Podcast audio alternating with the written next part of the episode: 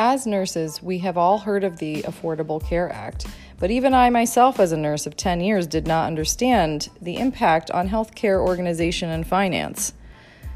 I would like to explain how the ACA incorporates social determinants of healthcare into health policy and summarize the proposed changes to the healthcare system under the current administration.